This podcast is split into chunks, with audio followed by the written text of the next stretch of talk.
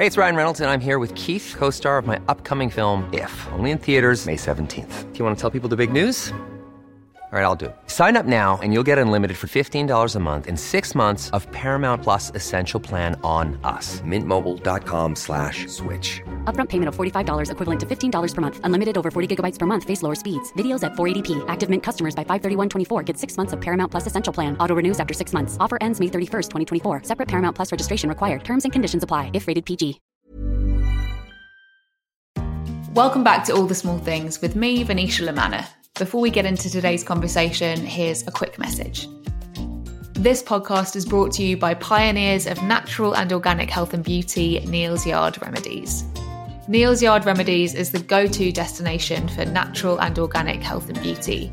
I've been a fan of the brand since I was introduced to their iconic Wild Rose Beauty Balm by my mum when I was a teenager, and this deepened when I started learning about ethical and sustainable beauty. Creating products with people, planet, and the soil in mind is something that Neal's Yard Remedies have prioritised for over 40 years. From becoming the first high street retailer to be certified carbon neutral in 2008 to creating the first ever beauty collection to be certified organic by the Soil Association in 1991, Neal's Yard Remedies have led the way. Powered by organic ingredients, products are handcrafted in small batches at their award winning Eco Factory in Dorset.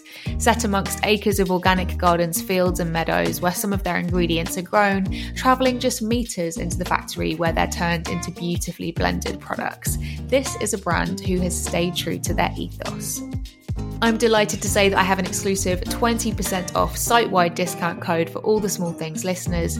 Just head to nealsyardremedies.com or to a Neal's Yard Remedies store and provide the code SMALLTHINGS20 at checkout. Full terms, conditions, and exclusions can be found on their website.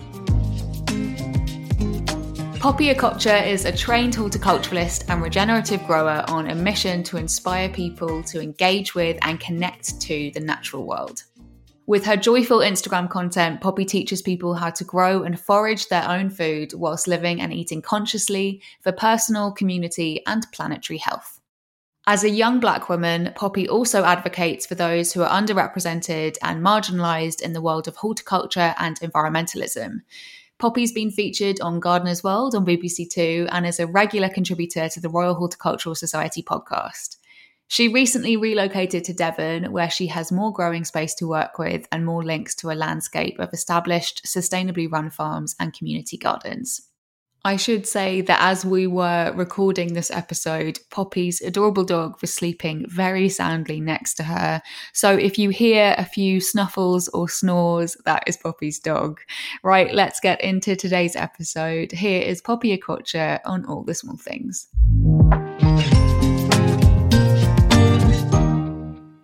Poppy, welcome to All the Small Things. I am very, very much looking forward to chatting with you today on this glorious bright blue morning. Let's start as we always do. I would love to hear if you have any rituals that you practice in the morning that help you feel grounded and start your day in the right way. Thank you for having me. It's lovely to be speaking. And yeah, it's a beautiful blue day here in Devon as well any morning rituals i'm actually terrible at maintaining a routine so now we have a dog so he forces me to have um, a morning routine which is going out for a walk with him in the morning and i take a flask of hot water with me and then come home have breakfast he has breakfast and then i crack on with my day and usually on that walk either i'll just go quietly and that's lovely or i'll take an audio book or podcast with me and that will kind of like help to set the tone of my of my day. I wonder if your like knowledge on the seasons and the planet and nature alters also how you see routine and structure like because nature isn't is nature routined. I don't know. That's a good question. I'd say that it kind of is and kind of isn't. I mean, there's like the baseline of like the seasons, which everything follows, but there, I mean, there's a lot of chaos and I think that does kind of add to the routine element, which is that if I've got writing to do, I'll wait and store that up to do on a wet day or a really cold day. Um, if the weather's good, then I'll be out. So I suppose there is an element of kind of responding to what's out of my control outside. I love that. Um, let's talk about your life growing up and the kind of things that shaped you. You were born in London and then you moved to Johannesburg at age six. What were some of your strongest memories of your childhood and how did they shape you as a person?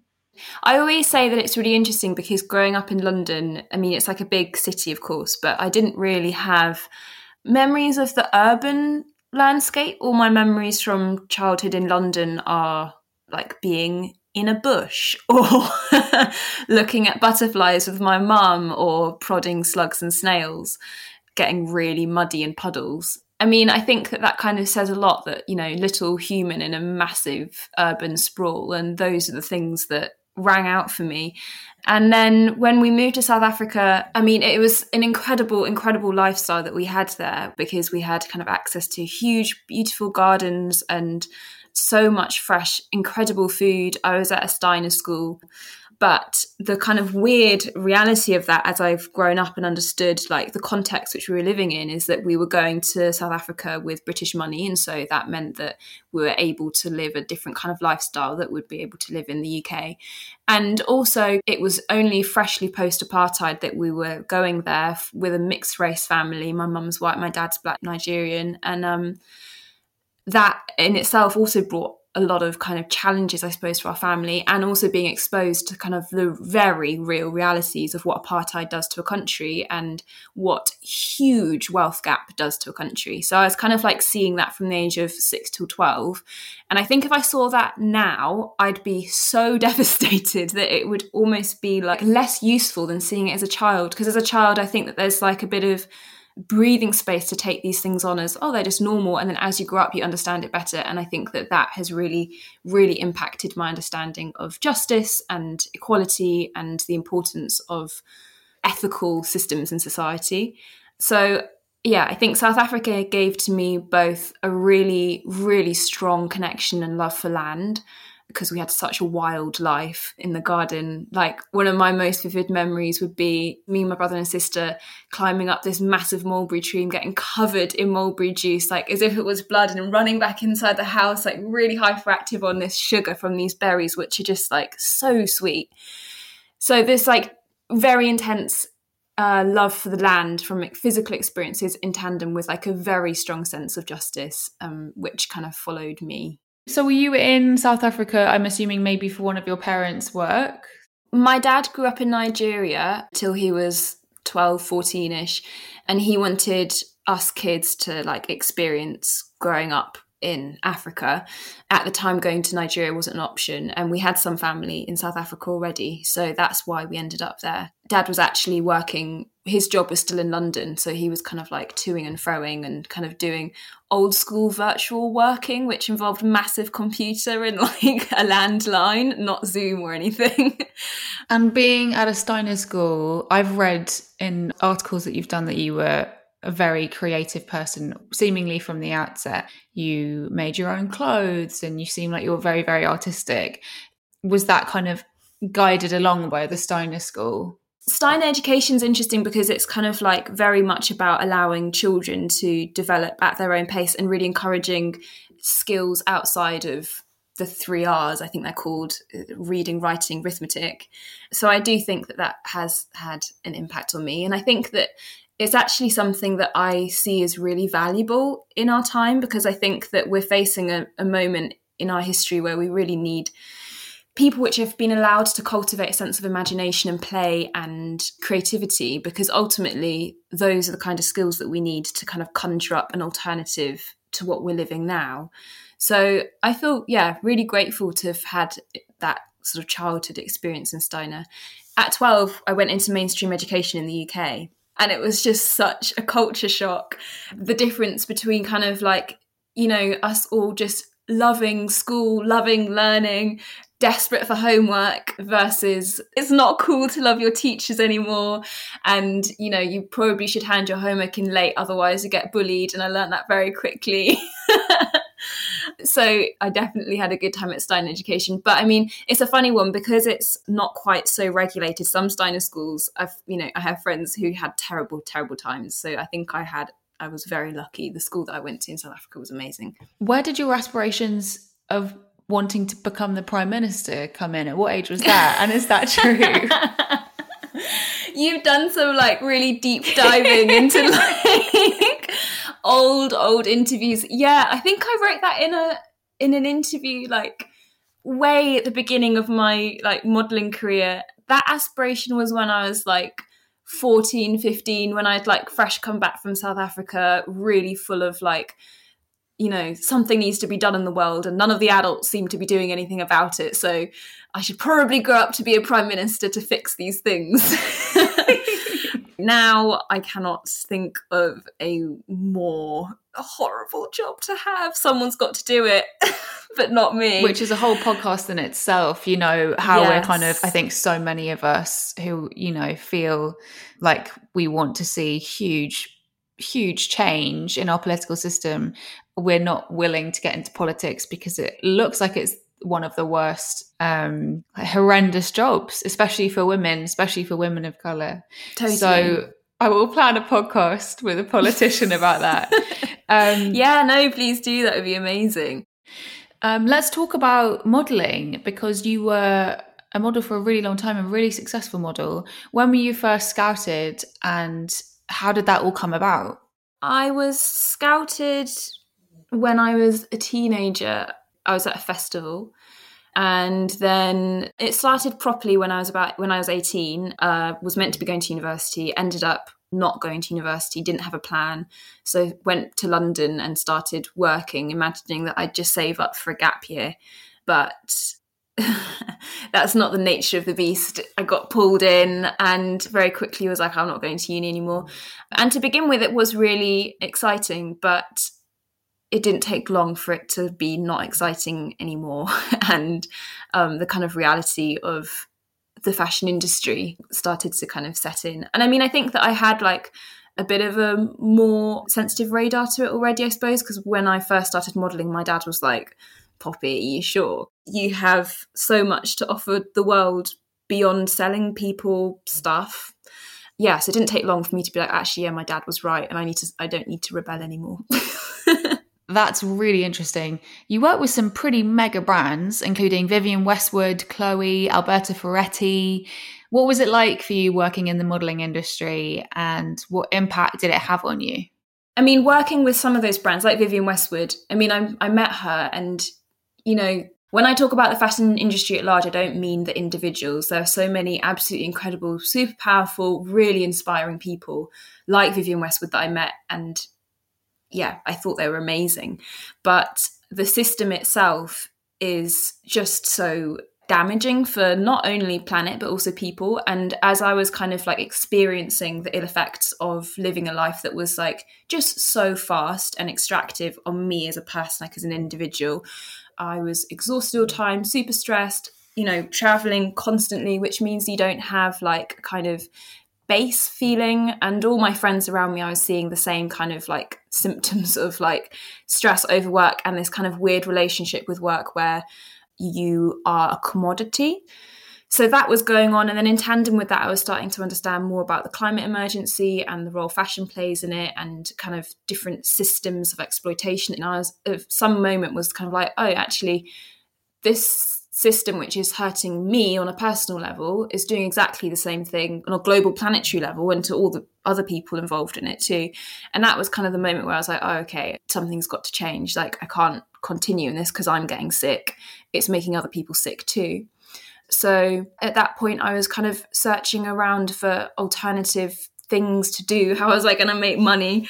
Eventually i was kind of dabbling more and more into like trying to get myself healthier and at some point that became understanding about food and organic food and then how organic food is produced and at that point i was like oh that's the root of it. That's where i want to go back to.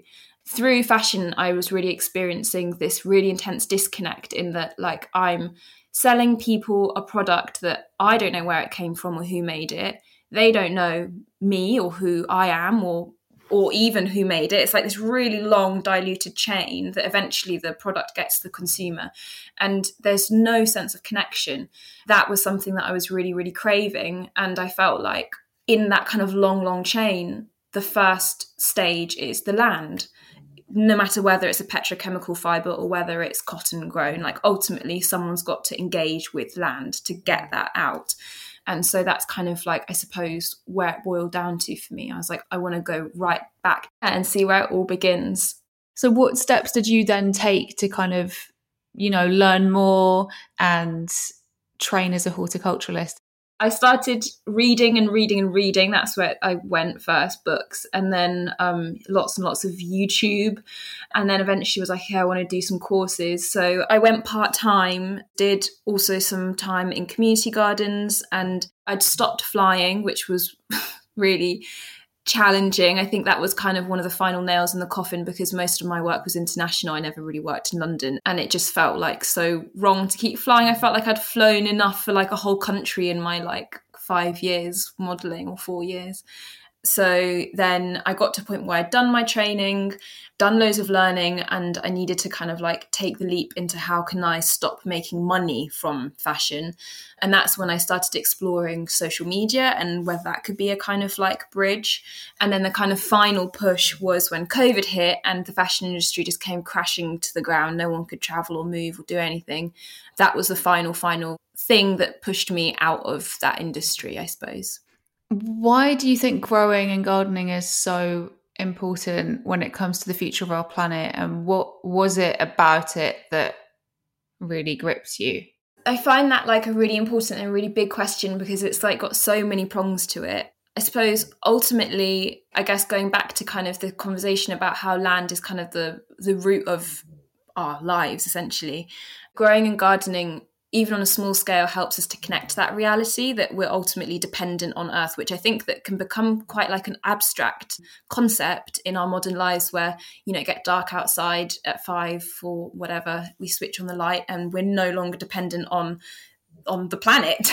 We've kind of like created an alternative. And i think that when we start engaging with growing whether that's just gardening on a small scale or in a window box it reconnects us with the reality that we are actually fully at the mercy of this planet and the weather, the seasons. And I think that that's a really important thing to understand because that understanding that we are collaborators with Earth is like, I think, really integral to like a kind of culture based on human and planetary care.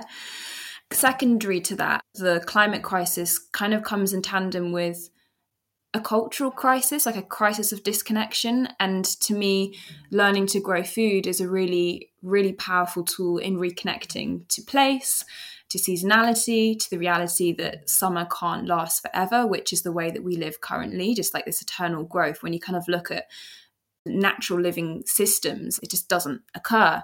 So by growing, we start to learn it offers a lot of metaphors and a lot of models for how we can live in a truly sustainable way, whether that's looking at kind of real tangible experience of circularity, like maybe you kind of look at how the kitchen connects to the garden and creates like a zero waste system, or how a tree connects with the soil. Like there's just so many kind of complex ways in which we can observe that uh, whether that's considering diversity. So, in a growing space, a healthy growing space, there's so much diversity, and that's really important to maintain its resilience. We understand that diversity is really important for kind of like rooting out of climate catastrophe as well, like diverse voices, diverse opinions. So, I think that there's so much that growing and gardening can teach us. For me, composting is like one of the biggest metaphors there is because it's this incredible space where something that can become toxic waste, like food waste or any organic matter, when put on landfill, creates leachate and uh, produces uh, greenhouse gases. But when we put it on a compost heap, it becomes this incredibly powerful resource which can then be used to grow more food. And there's just something so illustrative there of like it doesn't have to be the way that it is now. There, there are alternative models and systems that we can tap into that already exist, that are already being modeled to us, that don't lead to ill health for both people and planet. So I think that that's some of the reasons that gardening is really important. And then aside from that, I mean, like when we look at the climate crisis, biodiversity and land are huge parts of how we would need to mitigate against it. Healthy biodiversity helps to kind of like mitigate against some of the more extreme effects of climate change. And climate change negatively impacts biodiversity. So when we start to engage with growing in land, the kind of like complexity of climate change outside of just carbon counting, I think is really brought home. And then, like, last thing would be that growing food or anything is just good for us. It just feels good. And there's so much science now coming out about how powerful it is engaging with a growing space. So, you know, all the climate and bigger picture kind of metaphor stuff aside, it literally is healthy for us. Good for our mental health, good for our bodies, good for our gut microbiome. So there's like not a bad thing there.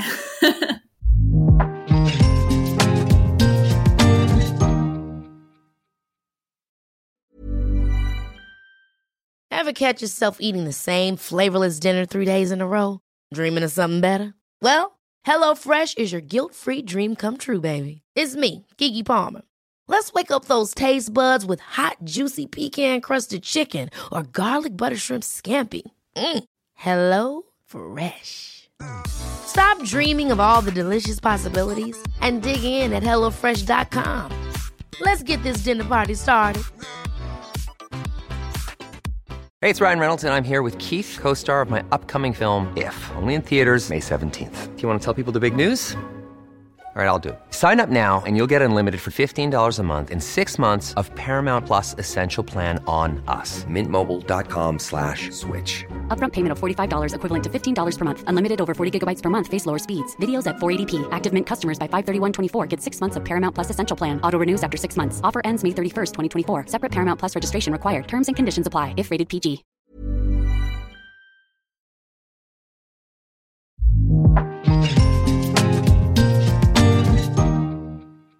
Something I just want to pick up on that, that you spoke about just now was how summer summer isn't endless and like we can't be constantly growing. And it is wild to me that that is how under capitalism how we view society right? And how we view the economy. It's got to endlessly grow. And so much of what you're talking about is like how we need to be learning from nature and how nature learns to reset and rest. I read an amazing book recently called Wintering. Oh my gosh, yes. it's so good. It's so good. That was my my book last winter. Yeah, looking to nature and learning from it in terms of the seasons is so important. Have you kind of changed how you view uh, things like, I don't know, productivity and growth since you've been learning more about the planet? Well, before I answer that, I kind of wanted to pull out a strand, which is that ultimately growing teaches us that we are nature, like this thing that we're kind of causing pain and suffering to, you know, like ecosystems, etc. We are part of that. So it's essentially self harm, what we're doing. And, and I think that there's a lot of kind of like dialogue, especially with the kind of rise of rewilding, the sense of like, oh, humans are bad for Earth, when ultimately, like, when we kind of particularly look at like older and indigenous ways of engaging with land like it's always positive. It's in- it increases diversity and health. And and i think one really like nice example of that in the uk is like hedgerows which are not something that happen just like by being left alone. Humans create that. And humans get so many resources out of that whether that's firewood or medicine or food. And then at the same time it increases biodiversity so much and is really important habitat and forage for other creatures too. So i feel like that's kind of like one of the one of the other bits that that growing teaches us that we can have a positive impact on the earth which is not a popular kind of narrative currently and i think that's important. And then in terms of productivity i feel like there's often this like funny edge to like um, sustainability or like slow movements, which kind of implies that in order to be sustainable or slow, productivity or efficiency flatlines. And I don't know that that is true. Like, I mean, in the garden, there is huge productivity, spring, summer, like things are going crazy. Like, it is exhausting, like the seed sowing, putting things out, making sure everything's like alive and maybe it's a different kind of busyness. It's not that a sustainable lifestyle or engaging with land means that we just sit there quietly watching constantly. Like for me, it involves engaging, being very active, very physical, and it is exhausting, but not in a way that's depleting. It's exhausting in a way where you go to bed and you're like, oh, that was a good day of work and I'm going to sleep hard tonight. It's not like the kind of exhausting you get after hours and hours and hours on a laptop trying to meet a deadline. And I think that that's an important note, which is that I don't think a sustainable lifestyle necessarily about just sitting still, because I think that that sitting still edge can kind of dip it into a world of privilege where it's like, oh, you need to have time to just sit in front of the fire with your feet up and read a book for hours and hours and hours. Thank you for explaining that so well. That's really beautifully put. And actually, if we look to nature, right, nature is abundant and there is plenty for all of us. There is an abundance in nature that is, you know, there for us as well if we see ourselves as interconnected with it. It's so interesting. End of summer, uh, where I live, there are lots and lots of blackberries. And, you know, every morning I'd go and pick some blackberries for my breakfast. I had the weirdest sensation when I was doing it. It felt as though I was cheating the system because I'm so used to paying for food. I don't feel like I am entitled to take from nature and to not pay for it. What do you think that's saying? The first thing that I kind that kind of came to mind as you were talking was I think that a a relationship with land that is really truly sustainable and that like we and the land can live in harmony like for the foreseeable does involve a form of payment and i think that because we're so divorced from a relationship with land it's sometimes hard to know like what does that payment look like like what how do you pay a blackberry bush But I do think that there is responsibility in maintaining, tending, caring. And that's something that I think a lot of us don't know how to do. And then I suppose the other element is kind of like when we kind of look at systems of power, food and land ultimately kind of are central to those systems. And that's another reason that I think food growing is just so important. It takes us down right into the kind of one of the key things we need for survival and back to the place in which power gathers you know who who owns the land who has access to the land who controls the food systems um, and ultimately for me that is hugely radical to try to create alternatives from those which exist currently and dominate most of the western world this leads us really nicely on to talking about your own gardening. Um, I've heard you refer to yourself as more a steward of your garden. Um, you moved to Devon. What initial steps did you take to learning about your garden in this space? How did you, yeah, how did you start? Yeah, um, well, I was really lucky that my garden is my garden, so I could take as long as I wanted to like learn the space. There's no pressure of like I need to make it a productive space to make money out of it or something like that. So that meant that I had the luxury of being able to like watch the space for about a year and a half rather than kind of like being like, okay, I want to garden, go in there, change things up, move everything around. It meant that I was seeing what plants already exist there, what creatures call it their home before me, and then trying to work with the kind of forces at play in the space, like, for example, understanding how water moves through the space and how the wind moves through the space. Um, I realized that it can develop a bit of a kind of like wind tunnel effect because it's like long and narrow. And so I've put the greenhouse kind of halfway through the garden, which helps to kind of like buffer the wind that kind of whistles down sometimes, or like noticing where the sun moves through the space. So there's areas which pretty much remain frosted all day in the winter. They don't get sun in the um, winter because the sun's so low. That means that I'm not necessarily going to put um, crops that are going to be overwintering in those spaces and would prefer for those crops to be in places which get more sunlight in the winter. So there's like lots of kind of like elements that can't be changed. I can't move where the sun is. I can't change how the wind blows and I can't change how the rain falls. So it's, I think, important with a growing space to kind of like note those key things, the unchangeables, and then work with them rather than always battling against them. Because otherwise, it can be really hard gardening and can take the wind out of your sails when everything just keeps going wrong and you can't understand why. And more often than not, it's because we're trying to fight with things that we can just not change. And we're better off just like going with their flow rather than trying to impose ours yeah, so in the garden space, I wanted to be producing food, and some of that is annual veg, but then some of it's also perennial veg and herbs. That's plants that live for more than three years. Annual plants are plants that you would sow in spring. They do their whole life cycle in one year, and then you get seed again. and then you sow them again the following year. Whereas perennials stay in the ground, they're a lot more drought hardy, a lot of them, because their roots develop like really um, extensive structures which can access water, and they're great for biodiversity because they just kind of like stay in place and also a lot less time consuming. So I grow a lot of different herbs and some perennial veg and yeah, that was kind of like what I was trying to design into the space, which had been kind of left to its own devices for like, I want to say it looked like it had been left like maybe four years. What kind of things did, was, is there anything you've added? Is there anything that you, have you made any mistakes? Like, what have been some of your learnings since you've been there? Well, biggest mistake would have been that I, well, I don't know. I don't think I actually did anything wrong. It was just unlucky. I moved a climbing rose last winter, um, and you do that in the winter when the plant's dormant. But it was so big and old that it was really hard to dig it out, and I I kind of like let the job take two days. So the rose like half dug out, and then the next day I dug the rest out and then planted it the following day. And so I think that it wasn't very happy with that process. And that rose was really, really old. So there was definitely a sense of like, okay, I'm going to move this grandma rose, and I better like do a good job because she's been here way longer than me. And next spring, she just like didn't wake up again, and I was devastated. I was like, oh God.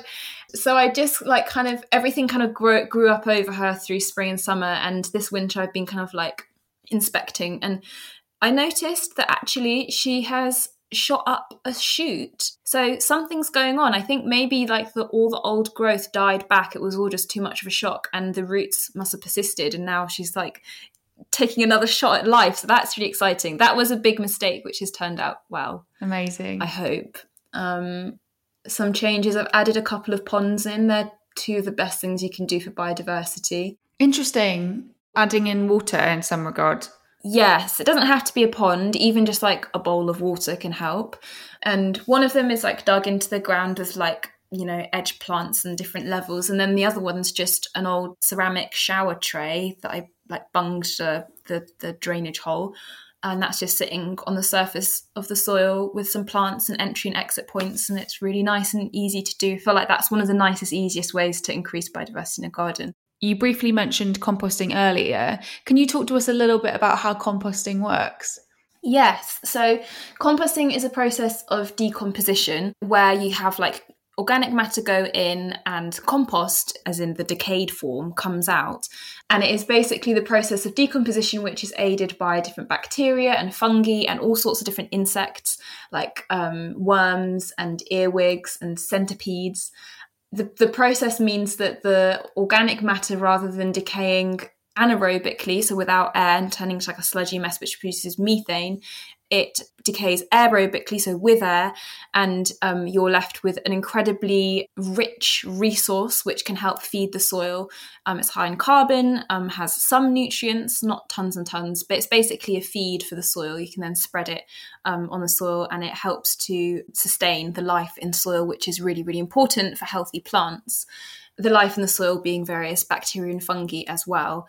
And they form relationships with the plants underground. So the plants will give them sugars and they'll give the plants things like information and nutrients that they can't normally access. So compost is like a really key part of maintaining healthy soil for plants. And in my garden, I have a compost heap which gets kitchen waste, gets garden waste, also gets clothes but it just for me is really exciting because it kind of reignites that like thing of like it came from the land returns from the land the importance of that connection and that cycle for listeners who obviously can't see me my mouth is a little bit open right now what fibers have you been composting um, cotton hemp uh, wool and that is in the form of underwear that's like gotten all full of holes and shouldn't don't really want to wear it anymore. It's not so sexy. um, socks, um, duffel bag that had been patched up so many times that it was no longer holding anything. Gosh, this compost um, must be thriving to be decomposing this material. How long does it how long has it been taking? Well, the stuff I put on in summer only took a few months. And then there's some stuff like, for example, the duffel bag strap, which is really thick and that's been in there now for a year and it's only just starting to disintegrate. Some of the underwear I've put in, the elastic obviously isn't decomposing. So it's kind of, I don't know, for me, there's something really thrilling and like interesting about seeing like how I don't know, again, it's that tangible connection with the reality that some of the stuff we have just is forever now.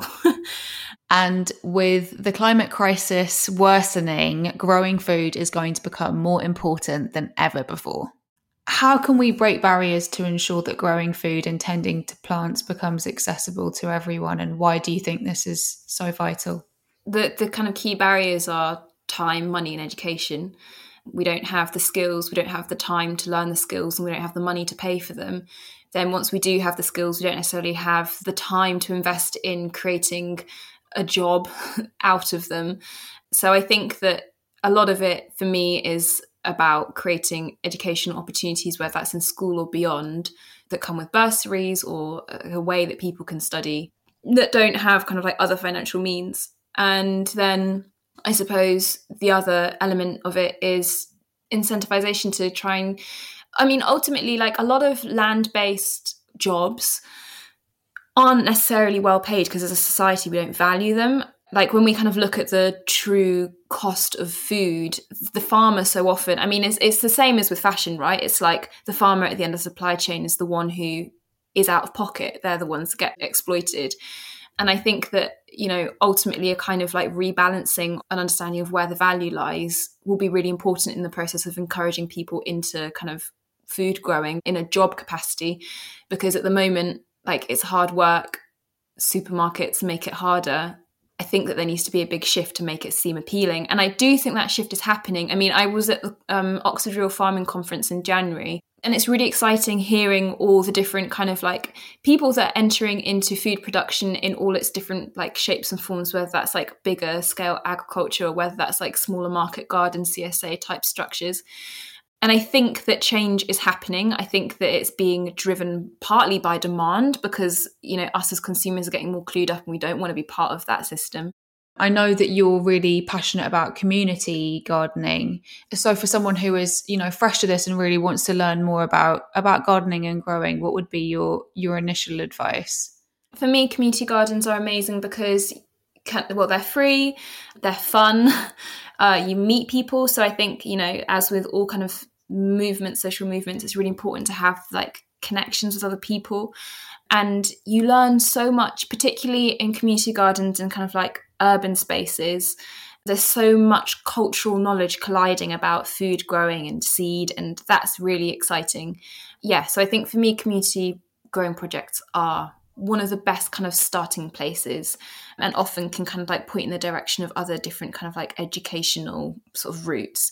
And then if you're somebody that like is like oh i want to be more involved with growing. I don't want to do it as my job then community garden again is amazing um, because it offers that like connection in a very like hobby oriented way and that's i think really important as well one of the things that came up quite a few times at the conference and what I've been like mulling over a lot in my head is this idea that, you know, what if everybody was in some capacity involved with growing food? Like how that would change our relationship not only to food, but to fiber and so many other things that come from land through the process of agriculture. So, yeah, I would really advocate for engaging with growing in some capacity. I think it's really important. Thank you. Before we get into our final questions, I'm wondering what has been one of your most impactful learnings from your experience with your gardening and growing so far and what it's taught you or if it's taught you a lesson about kind of life more generally? Um it would probably be that death and decay leads to life. It's reassuring in so many ways, whether that is in dealing with like the reality of life and death in our day to day lives, or whether that is dealing with like changes in our lives or the ch- more like systemic changes that are required. Like this kind of cyclical thing that happens has a lot of comfort in it. But then I suppose like in a in a more like practical sense, the thing that I think I've learned from gardening that has really informed my like understanding of the world is about land access and how that kind of really underpins a lot of the kind of justice issues that we see today and how that sprung out of the enclosures in the UK. Because so much of our land in the UK is privately owned, right? Like we're talking like a lot, a lot of land which we just can't access. 92% of the land in the UK is not free to to go into. Then the other stat which is really mad is that our gardens in the UK, like all together, cover more land than all of our nature reserves in England combined. What? Isn't that weird? Because they seem small and gardening seems like a pet hobby, but when you start to see like how land is distributed, it's like, oh, hang on a second. There's actually like huge, a huge, huge kind of like resource pool right there. Are there people pushing to have this vast amount of land redistributed? I mean, Right to Roam, I feel like that's getting a lot of, they're getting a lot of press at the moment. And then a book that's really great, which kind of like covers all these kind of like land issues, is Nick Hayes' Book of Trespass. And then Guy Shrubsole's, who owns England. Um, those are two really great books all about kind of enclosures and land access and how the kind of like model of enclosures that happened in the UK sort of was exported globally and kind of has led to the kind of colonial project that we kind of experience and live in today. They sound absolutely fascinating. Thank you for recommending those. I will leave them in the show notes. Shifting gears, how would you feel about a quickfire round? Yeah, that sounds fine. quickfire with Poppy. Wake up early or have a lie in? Wake up early. Tea or coffee? Tea. In the trees or by the sea? In the trees. Snowdrops or bluebells? Snowdrops. Roses or daffodils? Daffodils. Fiction or non fiction? Well, both, I don't know. Podcasts or TV series? Podcasts. Sunrise or sunset? Sunset. And finally, routine or spontaneity? Spontaneity. and finally, the question I ask all of my guests What is one thing you hope your future self will have achieved? My kind of like driving force is that ultimately I'd like to own or have like prolonged access to a piece of land that I can start to run courses and workshops on for people that don't normally necessarily feel like represented in land work or food growing. Um, so that is what I hope that I do achieve, and I think I will achieve it. that is wonderful, and I'm sure you will as well. Poppy, we have covered a lot of ground. Yes. Pun intended. um, I'm really, really grateful for your time, the way that you've connected all of these interconnected issues. And yeah, for just giving us your time in this space. I'm really, really grateful. Thank you. No, that's a pleasure. It's nice to speak outside of like gardening worlds. yeah, to someone who is very, very nascent and has a lot to learn. no, thank you for having me. Thank you so much for listening to this episode. If you're new to this podcast, there are plenty more conversations that I think you will enjoy prior to this. And as always, if you have enjoyed this series, please do feel free to share it with a friend or on your Instagram stories, tagging me at Venetia Lamanna and tagging the show at ATST Podcast. I will see you very soon. Ever catch yourself eating the same flavorless dinner three days in a row? Dreaming of something better? Well, HelloFresh is your guilt-free dream come true, baby. It's me, Keke Palmer. Let's wake up those taste buds with hot, juicy pecan-crusted chicken or garlic butter shrimp scampi. Mm. Hello Fresh. Stop dreaming of all the delicious possibilities and dig in at HelloFresh.com.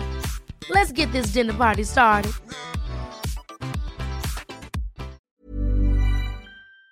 And in the meantime, I'm wishing you the best possible day.